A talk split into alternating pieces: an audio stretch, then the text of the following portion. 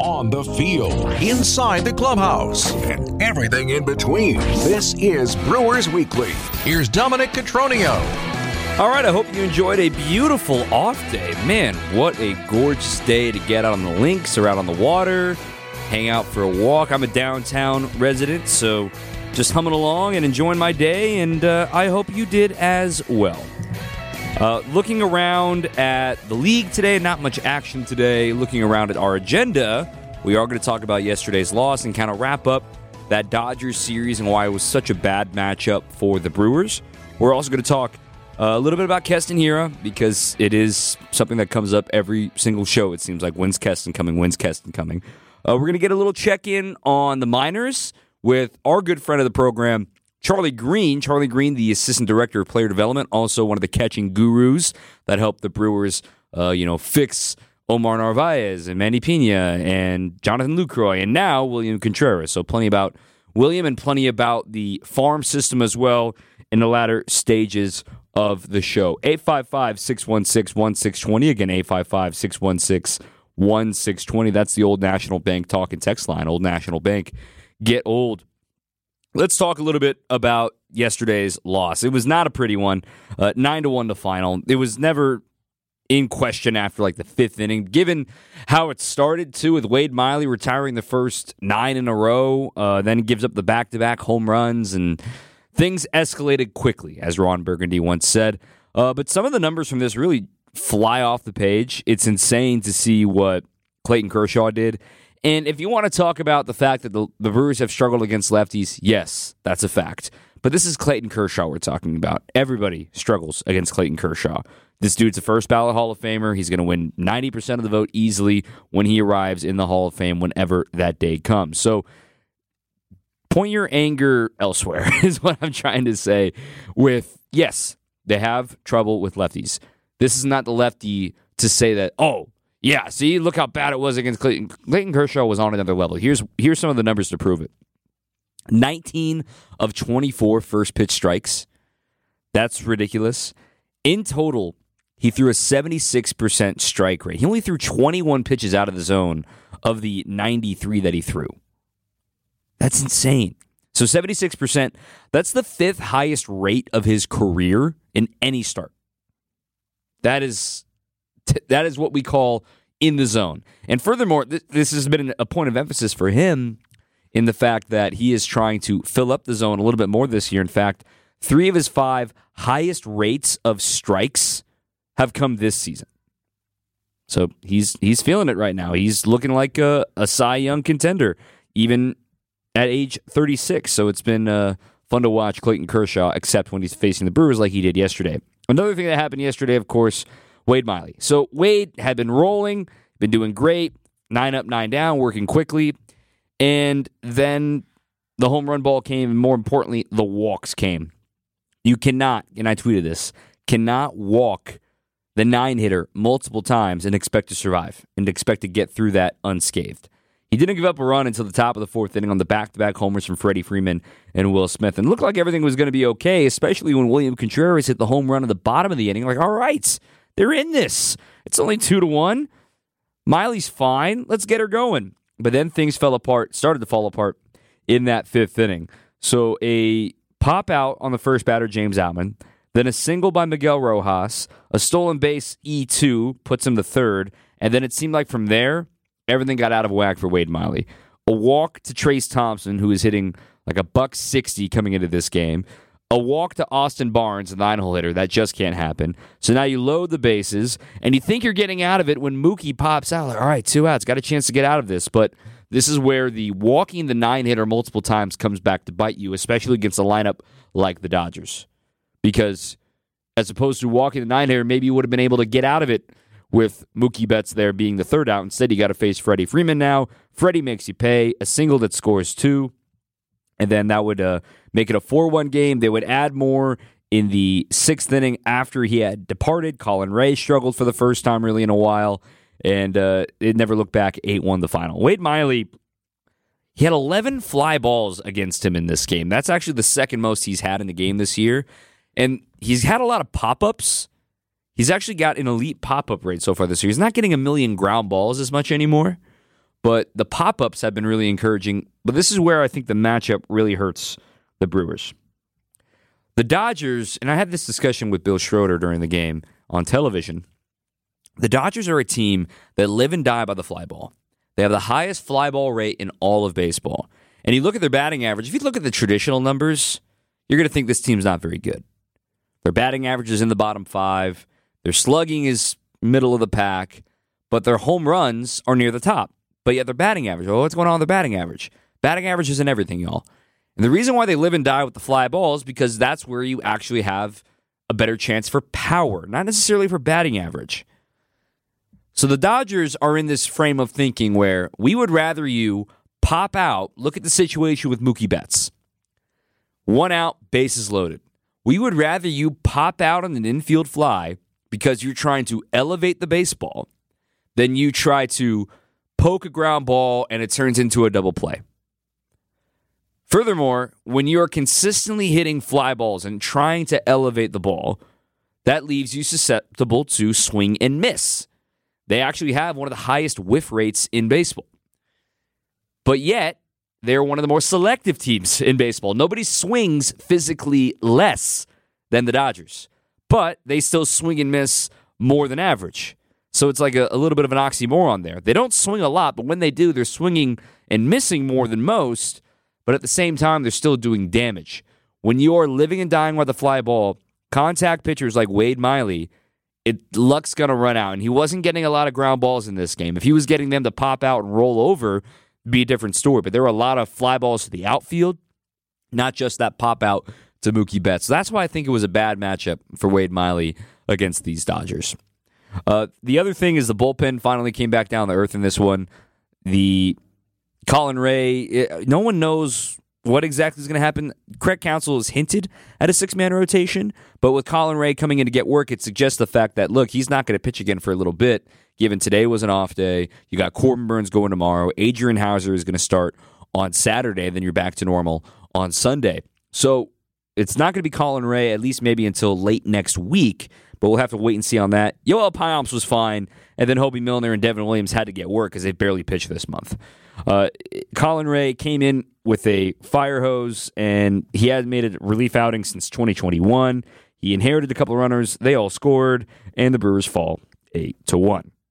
It's been a weird month of April for the bullpen with runners on base, just simply runners on base. Opponents are slugging 541 in May against the Brewers bullpen. That's the second worst rate in baseball. So not only are they doing damage you know, period with runners on. They're doing it with slugging. They're doing it with extra base hits, and that's something to keep an eye out for for the rest of this month.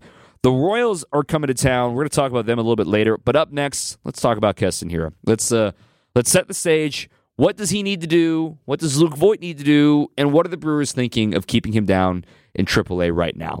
855 616 1620. Again, 855 616 1620. 620. That's the old National Bank talking text line if you want to participate. We're talking Keston on Brewers Weekly. This is Brewers Weekly on WTMJ.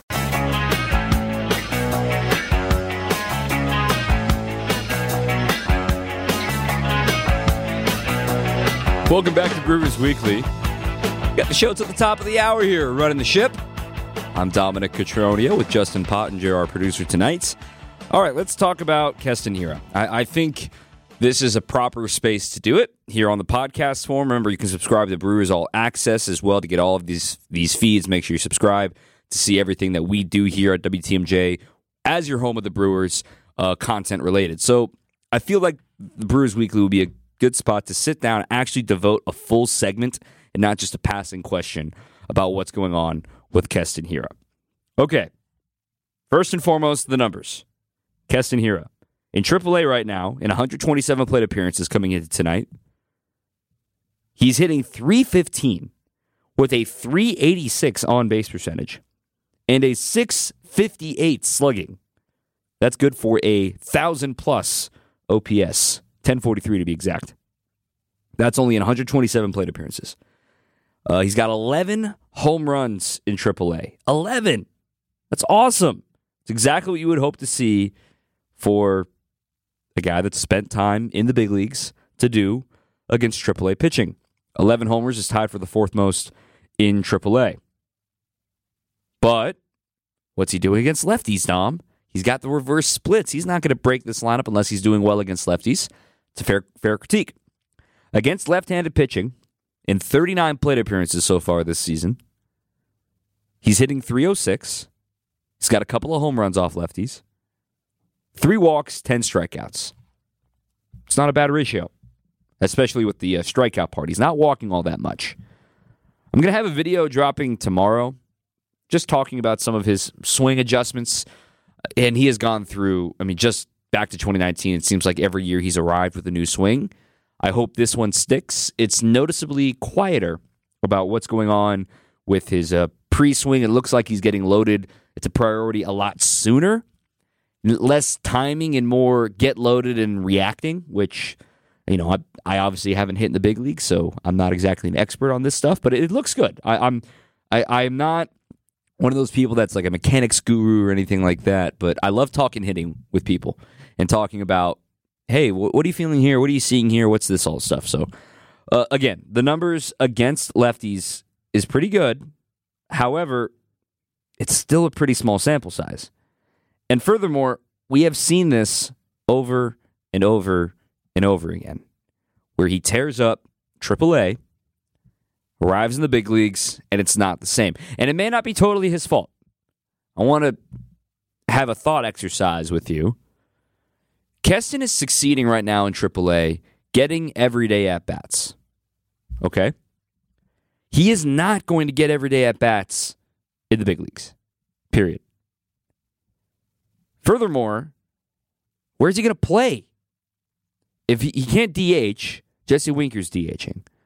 He's not going to play first as long as Luke Voit's on the roster, which is part of this conversation. And what's he going to do? Play left field? Where are you going to put? Where are you going to put Yelich? You've got enough outfielders right now. The majority of his games have actually come in left field with Nashville. So that's an interesting development, right? 16 games in left field right now with AAA. He's also got a handful at second base and a handful at first base. He's barely been a DH, as a matter of fact, in AAA. What I look at with Keston is a guy that's taking this second chance and running with it. All you can ask is for him to continue to hit. And you are proud of the fact that he has taken this in stride. It's obviously a really tough pill to swallow when the team, you know, that you were a first round selection, you came on the scene by storm in 19, and just hasn't been the same since. And now the team in spring training decided we've seen enough from you. Thanks, but no thanks. That's tough, man. That is so tough mentally. But yet, the fact that nobody picked him up, nobody, everybody had a chance at him on waivers. Now, timing of that had something to do with it. At the end of spring training, a lot of teams are full with their 40 man, with their 26 man active roster. They know who they're getting. They're keeping an eye on that last little spurt of transactions, but maybe teams didn't feel like they could fix him in time to get ready for the season. And here's the, the the why not against Keston, the case that gets tougher. He's got no options remaining. The reason why the, the Brewers were willing to do what they had done the last two and a half years with Keston of bring him up, please hope it works out, and it doesn't, all right, we'll have to option you back down to AAA. Stay locked in. We'll bring you up eventually. In fact, he was hitting better at this time last year in AAA than he was uh, right now. And furthermore, he got a roster crunch last year when Hunter Renfroe was coming back from his hamstring strain. He was playing well. Remember, he had the walk off against the Braves, but everyone knew he was going to get optioned pretty soon, and that's exactly what happened. So the roster is certainly something to keep in mind. The fact that if it doesn't work out, if you bring him up and you want him to play almost every day, you want him to be the primary first baseman against left handed pitching, it has to be right. Because with what he has done in AAA, I would be shocked, shocked if he makes it through waivers again. Absolutely shocked. So, if you're not familiar with how options work, you get three option years. Once you use up those three option years, right? You can be optioned five times within a season, but that counts as one option year. And once you're out of those option years, the team, when they try to send you to AAA, you can reject that and be cleared through waivers. And basically, any other team has a chance to select you onto their roster. And that's what the Brewers would be facing if they decide to move on from Keston Hiura after bringing him back up to the big leagues. There is no jeopardy with him in AAA right now unless somebody wants to trade for him. He is going to be in the organization for the time being. But when it comes to Keston and the logjam at first base, reminder there's also a 40 man roster crunch here, too. The Brewers signed JB Bukauskas. He is a reliever in AAA right now. He would pro- he's one of the freshest guys on the 40 man roster. Brewers see him as a potential project and depth piece. But then you've got Brandon Woodruff, who's not yet on the 60 day IL, mind you. We'll talk about injuries a little bit later here in the program, too. You would, if you put him on the 60 day IL, that frees up a spot. But then Luis Urias is on the 60 day IL right now, and he's due back hopefully first week of June. So that's a spot that really isn't available. You've also got Matt Bush on the field. He's not on the 60 day, though, but he's just on the IL right now. We don't think Aaron Ash will be back at some point this year. And then who knows what's going on with Justin Wilson? Remember, acquired, recovering from Tommy John surgery. He's on the 60 day IL too. The point is, there isn't a lot of flexibility if Keston comes up. If he's going to play, it's likely going to be the outfield. And quite frankly, it's going to be in response to an injury where they know they're going to be able to get him consistent at bats. Where does Luke Voit fit in this equation? Luke's had a tough start. There is no denying that. But before I jump into talking about how bad it's been for Luke Voit, I want to give him a compliment. Every time I look in the dugout after a home run, after a big play, whatever, Luke Voit is one of those main guys supporting his teammates. Say what you want about the performance on the field, he has not let that impact his relationships with his new teammates. The dude's a winner. The dude's been to the playoffs more often than he's not been in his big league career. Cardinals, Yankees, briefly Padres, and now here with the Brewers. He stayed with the Brewers and extended his deadline because he wanted to stay with a winner. Give him kudos for that. Now, the flip side of that coin, you got to perform. There's a guy banging on the door down there in AAA right now saying, Bring me back, bring me back. You're the reason why I'm in AAA right now. So Luke needs to get it together. He knows that. You know that. It was encouraging to see a double off Kershaw yesterday. He hit it hard. It just kind of died at the wall. But for Voit, this is actually the longest stretch he's ever had in his career without a home run. 86 plate appearances going back to last season. That's a wild sentence to say. Maybe more consistent playing time will help him. The defense has been fine. He made a couple of slick plays in San Diego, remember? But he knows he's not the primary first baseman. And if Keston Hiura comes up, is he going to play left? He's going to play first. So it is a puzzle piece that doesn't quite fit being Keston, but Luke Voit is going to be basically the determiner of how soon Keston comes up. If we get to 120 player appearances, double what we're at right now with Luke Voit, and we're still talking about how long can he stay, it's probably going to be the end of the road for him. But I know y'all are annoyed when I say it. It's May 11th. We can talk about this at the end of the month, and uh, we can only say it's still early for a little while longer. You cannot say it's early in June. I refuse to believe that. You know who you are by June. But I believe in this next two and a half weeks, if Luke Voit can put up a, a 40 plate appearance stretch where he's hitting 250, hits a couple bombs, maybe a couple doubles, draws a few more walks, he hasn't been walking at all. Normally, he was a, about a league average, above league average walker. He has been not walking at all this season. See a few more pitches and see what happens. But end of May is when it gets real. You're more than a quarter of the way into the season. You know who you are. June, you're trying to position yourself all right. What are our needs? Who's healthy? Who's not? Then July, you finalize those trades, get ready by the All Star break, and I refuse to look at the standings until the first week of August. Period. Maybe you look at them leading into the deadline, but still, I refuse to look at standings until the first week of August. So we still got time to figure things out. And the other side is the fact that Keston Hiura could slow down in AAA. I don't see that happening, but it's been really encouraging to see what he's been doing, doing his job in AAA. We're going to talk a little bit injuries a little bit later, uh, preview the Royal Series, and then also we're going to have our conversation with Charlie Greene later on in the program as well. Wanted to get that Keston stuff out of the way. So I wish Keston and Luke Voit good luck. May the best man win. And here goes nothing. so it's we are far from the end of this saga. Don't feel like just one conversation about it is the end of it. Uh, more to come here on Brewers Weekly. Went a little long talking Keston. So we're going to do a little injury update here in this segment. I'm Dominic Cotroneo, 855 616 1620. 855 616 1620. Uh, if you're not, if you're catching this in podcast form, remember we broadcast these live on WTMJ on Thursday nights next week, same time, same place, eight o'clock, right here at the Avenue, uh, downtown Milwaukee, Third Street Market Hall. This new pho place across the way from us, Justin, is solid. By the way, this this I'm a big pho guy, big big fan. Right, we we couldn't hear you there. You didn't hit the right button.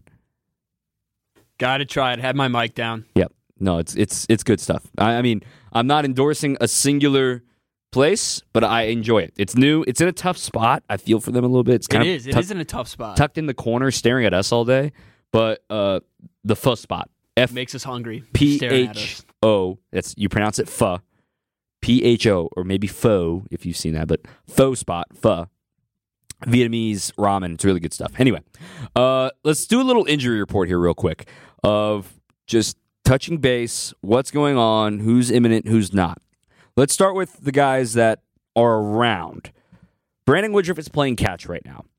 He is not on the 60 day IL. He's on the 15 day IL. Now, they can change that whenever they want and want to create a roster spot. He seems, best case scenarios, end of June. They're just playing catch. We haven't had a chance to catch up with Brandon yet as the media. Hopefully, we will do so this weekend. And if we do, we will make sure to play that for you on Brewers Warm Up throughout the weekend. Uh, Brandon Woodruff, it's not super imminent, imminent, but at the same time, it's encouraging. Again, the subscap strain. Talking to Dontrelle Willis uh, this week. He was here calling the games for Dodgers television. He's talked to a lot of guys that have gone through that. He went through that earlier in his career. And he said it's just an annoying wait because you feel good, but then as soon as you lift your arm, it uh, almost feels like a lat strain when you know it's not. So patience is the thing that the Brewers they caught it early, which is what they're grateful for. The imaging has been positive so far. That's why Brandon Woodruff is playing catch right now. Just catch, just flat playing catch. Nothing, nothing crazy, but it's good news here in the second week of May. If they want him back by the end of June, another guy that's actually doing baseball activities is Luis Urias. Luis Urias is back in Arizona right now. He's running at about 50% according to Craig Counsell. Strained hamstring from opening day. He is on the 60 day IL, which means he is not even eligible to come off the IL until May 30th. Uh, that was placed after opening day. You have to spend minimum 60 days, obviously. Uh, but the problem with that is that it does mean that he is currently off the 40 man roster. What would the roster crunch look like when he returns? Because right now, the roster is kind of set with the way what they've had. I would be personally absolutely flabbergasted if they optioned Brice Turang, given he made the club out of spring training, even with Urias on the roster. So I don't see that happening.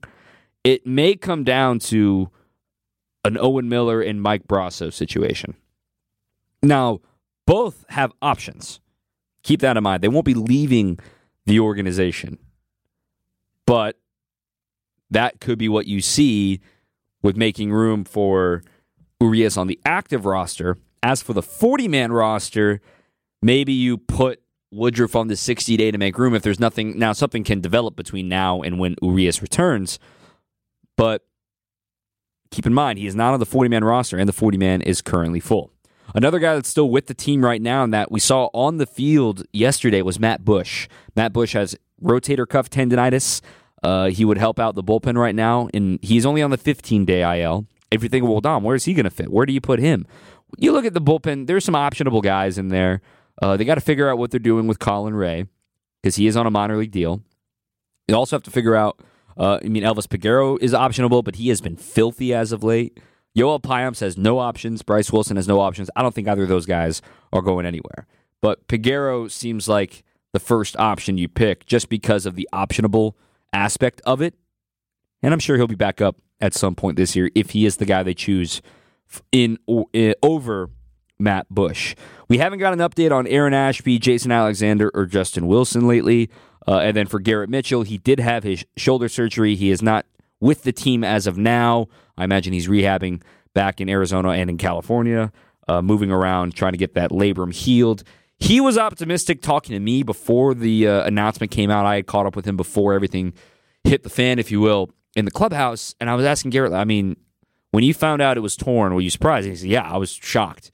But he feels because it's his non throwing shoulder, he can maybe, if the Brewers make the postseason, be available as a pinch runner. He wants to do that. That is the goal he's setting himself to at least be available, make it a decision to make, to be ready to go if the Brewers make October. More power to him. Thank goodness the NL Central is really weak right now. so I think they miss him. I talked about it on a post game this last week during that West Coast road trip. I think they really miss him. He brought energy. He was a spark. You never know how he was going to impact the game. There's a lot of ways that he could have helped out, but he's not here for the rest of the year, at least virtually. So we'll see what it looks like next year. That's a quick little injury update. Up next, we're going to start doing a little minor league talk. Uh, we're going to catch up with Charlie Greene. We're also going to talk about the minor league players of the month on the back end of that as well. Charlie Greene, the assistant director of player development. You may have heard his name before on broadcasts or on our air before. Charlie's a man. He's just such an awesome dude, knows his stuff, briefly played in the show. He's been in the organization now 19 seasons. He knows what he's talking about. When he speaks, we listen. So we're going to listen up to Charlie Greene coming up next on Brewers Weekly. Back here on Brewers Weekly, I'm Dominic Cotroneo. Pleased to be joined now by Charlie Greene. Charlie, you have been all over this organization now. This is your 19th season. Part roving catching instructor, now part assistant player development. You see everyone in the minor leagues, you see a lot of folks in the big leagues, and a lot of folks will obviously talk about your catching prowess. We'll get to that in a moment. But right now, as a system, the Brewers feel like they're in a very good spot with prospects. Obviously, Jackson Chourio steals a lot of the headlines, but I think you guys are really proud of the depth you truly have right now, and it may not be quite totally reported at this point. What can you say as a whole about the prospect system right now? I think we're really young, and I think the industry, as usual, is going to undervalue our guys. So, uh, but I think we got some young and very exciting prospects, especially at the lower levels. Uh, I think we had some. Uh, I think we definitely have some up and coming guys. Right now, Jackson Chourio in Double A, youngest player in Double A. What was the, the thought behind that in the front office of saying, you know what, we know he's 19 years old. He's going to face pitchers that are, you know, three, four, five, even six years older than him, depending on their level, and trying to see what he can do. What's the thought behind sending a 19 year old to the Southern League? Well, he accepted every challenge last year. He started and, and extended, actually, and then came uh, out of Carolina a month into the season. Uh, and then halfway during that, uh, he went up to up to Appleton, and he's dominated every level. So he was ready for the next challenge. And uh, yeah, we don't send many 19 year olds for sure. Most 19 year olds are freshmen in college. So and he's playing in Double A. The Sun League is a very difficult league. There's some uh, great arms in that league. Uh, so with the traditional uh, the Marlins, the Rays, and the Braves, we play them a lot. So he's facing good arms every night. Right now, we're seeing something in that Southern League too, where Major League Baseball is experimenting attacky baseball right now. Now, Baseball America just wrote a report a couple of days ago about some of the numbers about it. Walks are up, strikeouts are also up, hit batters are also up. What have your pitchers told you about this tacky baseball that's only going to be used for the first half of the season? Some of our guys like it. I think the guys with the high ride on the fastball like it, and some of the breaking ball. I think the sinker ballers have been hurt a little bit by it, and so it's uh it's it's weird because you got different movement down there. So that's the one league that's doing it. So uh, some teams don't like it. Some of our guys like it. Uh, I know they've had a, a couple different brands of the sticky balls over the last few years. So uh, it's it's been uh, uh, it's been fun to watch some of the guys develop, but just some of the movement is just odd in that league. We're with the assistant director of player development, Charlie Greene, right now on Brewers Weekly. Greeny, the catching is obviously the biggest maybe storyline so far with William Contreras this season. Uh, the framing numbers are great. The blocking numbers are great. Take me back to your first few meetings with William when you knew you were acquiring him, and back into spring training of what he was eager to learn and, and how he jumped at that process. Well, in the spring, you knew you were getting a you know a good athlete. I saw him in Mississippi a couple years ago. I think pre-COVID might might have been his first time in uh, in Double A. We saw him in Mississippi when they played our Biloxi team. Uh, but the guys up here have done a great job. Walker, Nestor have done a great job with him. He's first of all, he's a great athlete. First of all, like he's probably the best athlete we've had back at that position since I've been here, and, and all the big league catchers. He's a tremendous athlete. Uh, so and uh, he's I think he's happy to be playing every day, and so I think that helps. And you know, he's wanted to learn, and uh, I think the track record of the guys here have done well, have come here, and catching this pitching staff obviously, obviously has helped a lot with him. So, but uh, he, he, was willing to learn and listen, and so you know he's made some subtle changes. And obviously, it, obviously, if you look at the numbers, they're all improved. When you look at Craig Counsell's comments during spring training about William Spring, he said he was a sponge, he kept to himself, but also was really making sure to take his craft seriously. You, as a coach, and Walker also gets credit for this too. How excited are you to have a guy that's that passionate about his craft? And I saw you guys work in the Breakfast Club throughout spring training, getting his mechanics right, and having a guy like Victor Caratini ready to help him out too. Yeah, the guys do uh, like. Uh catching is a different position, so it's a different breed, and I think guys are always trying to learn because uh, you know it's an always evolving position. And now I think the great thing about it, it's being all the defense. We've always valued it, but now you can measure it, and I think the guys love looking at the numbers and diving in and seeing how they can improve. You know, week to week. Uh, month to month, so I think it's great. And anytime you got a willing student, is is uh, always fun as a coach. If I'm a young catcher, right, and I'm getting ready to walk into Brewers camp for my first time, and you and Walker, you're going to start working with me. What are the things that you're pointing out, and maybe what are some of the advice of somebody that works with young catchers, if there's high school coaches listening or travel ball coaches listening, that say, you know what, we see this trait a lot in our catchers, what we're trying to instill in our guys. You got to want to catch first of all, and it's like a, a thankless position a lot of times to maybe the outside world, not the inside world, like because it's it's always been valued, but. Uh, tough-minded, but you have to want to catch. And then, uh, but I think it's just the setup, and you're going to be squatting. It. You're the one person on the field that's looking at the at the everybody, and you're spending all your time squatting. So I tell the guys, you better get used to it. It better be a natural squat because you're going to spend most of your life down there. Uh, but you know, you got to enjoy uh, the ups and downs, and uh, you know, get beat up, take foul balls, but but uh, it's always fun to work with young catchers. You've got another uh, success story on your hands with William Contreras, and there's something about this catching lab. Everyone talks about the pitching lab. There's something about this catching lab too, right? Yeah, I saw that video. That's a pretty good one. well, Charlie Greene joining us here on WTMJ. Thanks as always for the time. Safe travels throughout the year, and hopefully we'll catch up with you again soon. Thanks, Dom. All right, more to come here on Brewers Weekly on WTMJ. Back with more Brewers Weekly after this. So, on the heels of Charlie Greene, let's talk about that tacky baseball here. This article in Baseball America at the start of the month it re- reports on the numbers in April in 2022 versus 2023 for pitchers so far. Now, the ERA is pretty stagnant. It was 4.36 in April of last year, 4.28 this year, so a 0.08 difference isn't that massive. But Walks per nine are up by almost a full walk, by three quarters of a walk practically. Then strikeouts per nine are up by a full strikeout, 11 and a half versus 10 and a half. And then wild pitches per nine are up by about mm, 20%. Hit by pitches are about the same. Batting average is down. Uh, the ride that you heard Charlie Greene talk about, meaning the fastball carrying at the top of the zone, and, you know, we talk about high spin fastball. We talk about Gerrit Cole, elevated fastball, Justin Verlander, elevated fastball, how hard it is to hit. Guys that have good four seam late life have found themselves having more life. Now, remember, this tacky ball is only being used in the first half of the season. And it will be interesting to see how guys adjust once they get elevated to AAA and how guys adjust even within the season itself in the second half. In that vein, let's talk about the minor league pitcher and player of the month for April. This was announced yesterday by the Brewers. One of those guys in Biloxi with the Shuckers is Justin Jarvis. He was the pitcher of the month. He went 2 and 1, a 1.57 ERA, only 4 earned runs in 23 innings pitched in the first month. 23 strikeout or excuse me, 29 strikeouts over the four starts as well. Originally a fifth rounder back in 2018. He's only allowed one run or fewer in 3 of his 4 starts in the first month. He also had uh, great starts with the strikeout numbers, eight strikeouts against the uh, Pensacola or against the uh, Pensacola Blue Wahoos, and then also struck out ten against the Rocket City Trash Pandas. Just love saying that. So uh, Jarvis has been off to a great start. He's the minor league pitcher of the month for April. The minor league player of the month is Tyler Black, and there's no surprise with that. Tyler Black hitting a 456 on base percentage in double A. He's only 22. I know Jackson Chourio hogs the headlines. They're on the same team.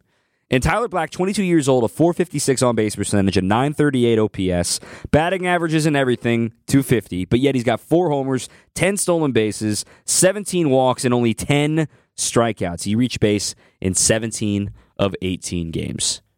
Shout out to Biloxi. Shout out to the Shuckers.